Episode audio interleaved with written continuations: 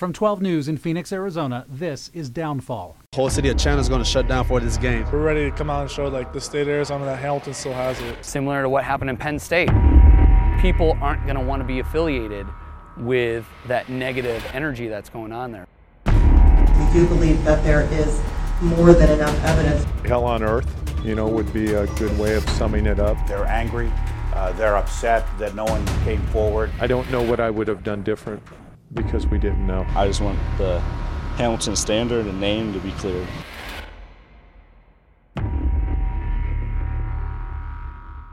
First, a quick recap. Six players on the high profile Hamilton High School football team had been arrested, accused of hazing other players, not just teasing or giving other players a hard time. This was sexual, sodomy in some cases. Police were accusing them of kidnapping, sexual assault. All of those kids were underage, but one was charged as an adult. That was Nathaniel Thomas. This individual, the suspect, is the one who used his fingers to penetrate his anus. He indicated that he viewed his hands in between his legs. Prosecutors were going after him, even as his lawyer claimed there was no proof. The cops had victims who gave statements, but Nathaniel's lawyer claimed no one actually saw Nathaniel doing anything. Full name and date of birth.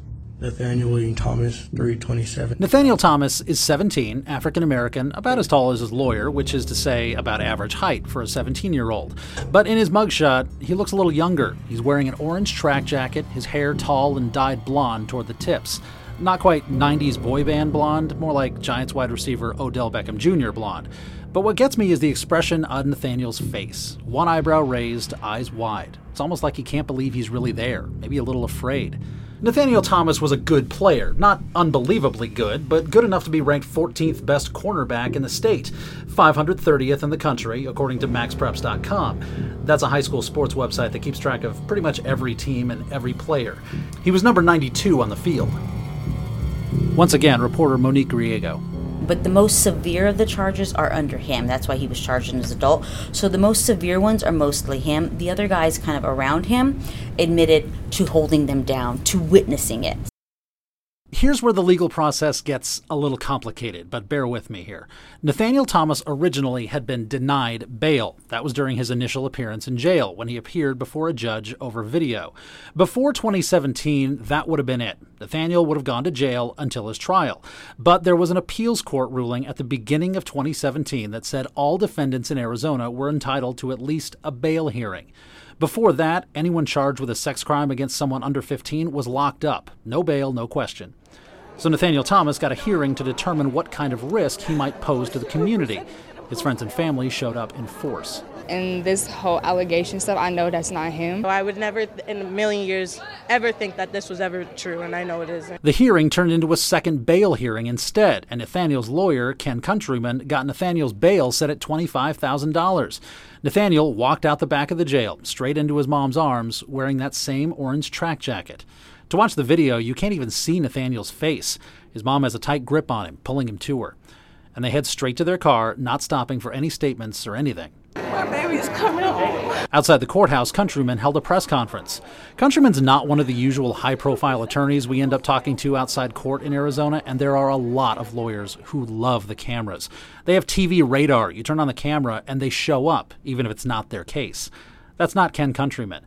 Countryman answered questions surrounded by cameras and reporters in the front, Nathaniel's friends and family in the back. Absolutely not. He did not uh, violate anybody's rectum. He did not grab anybody in the genital area. And that's been Nathaniel's story since the beginning. He says it never happened. None of it. He's not even saying something less than full on penetration happened. He's saying it's all being made up. Ken Countryman said it was like Lord of the Flies in there, his words and Countryman was laying the blame at someone else's feet. Well, I'm not going to name individual names, but I think he's the head coach, and so he's certainly uh, clearly not uh, someone who um, supervised this locker room appropriately. There it was. Someone was publicly accusing Coach Steve Belles of having some kind of involvement in this. Not participating, of course, but turning a blind eye at the least.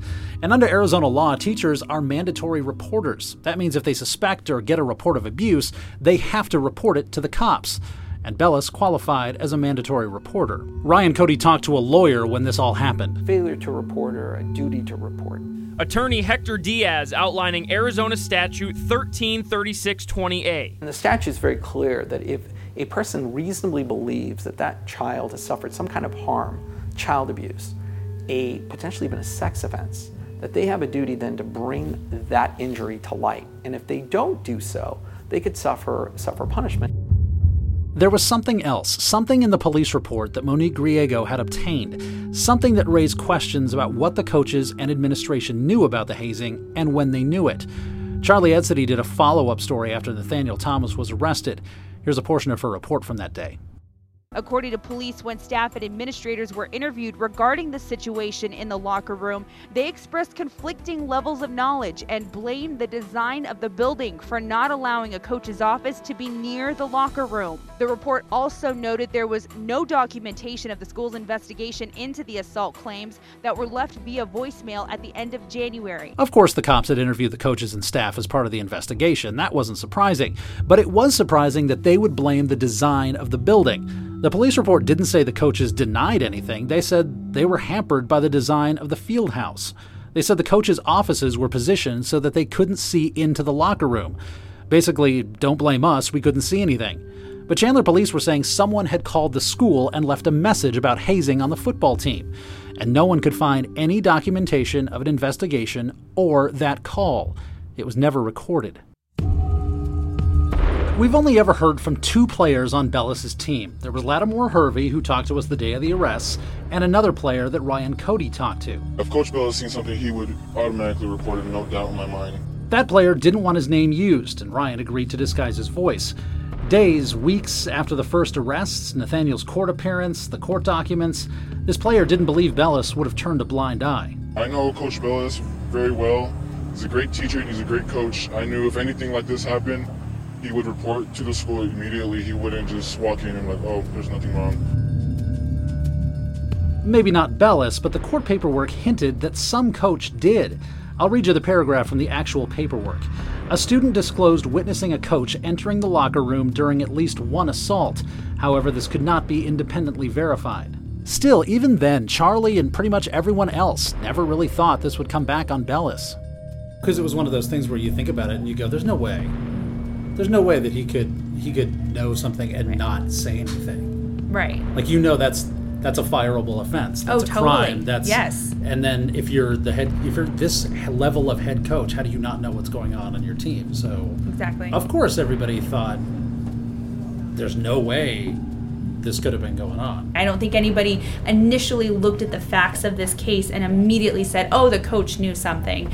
Um, it just progressed and progressed and progressed to in that direction and when it was finally announced i think that was pretty shocking. The first announcement that belles had been kicked off the team. He would not be coaching the hamilton huskies after winning seven state championships with them. But again something was strange about that announcement. Something strange about the whole situation. Everyone seemed to be somewhere between admitting that the hazing happened and denying it.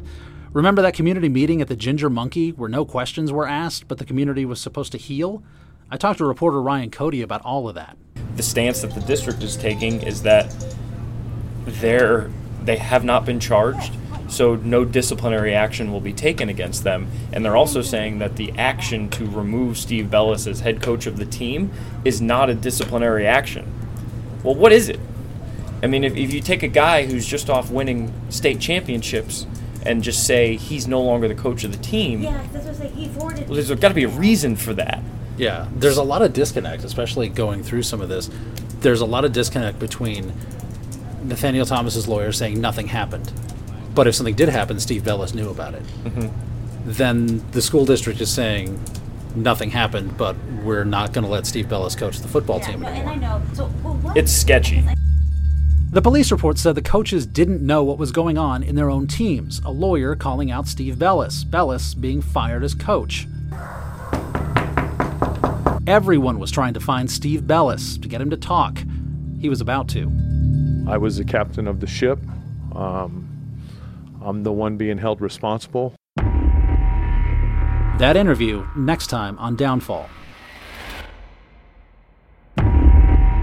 Downfall was produced by 12 News and me, William Pitts. Special thanks to Monique Griego, Charlie Edsity, and Ryan Cody. Visit Downfall online at 12news.com slash downfall.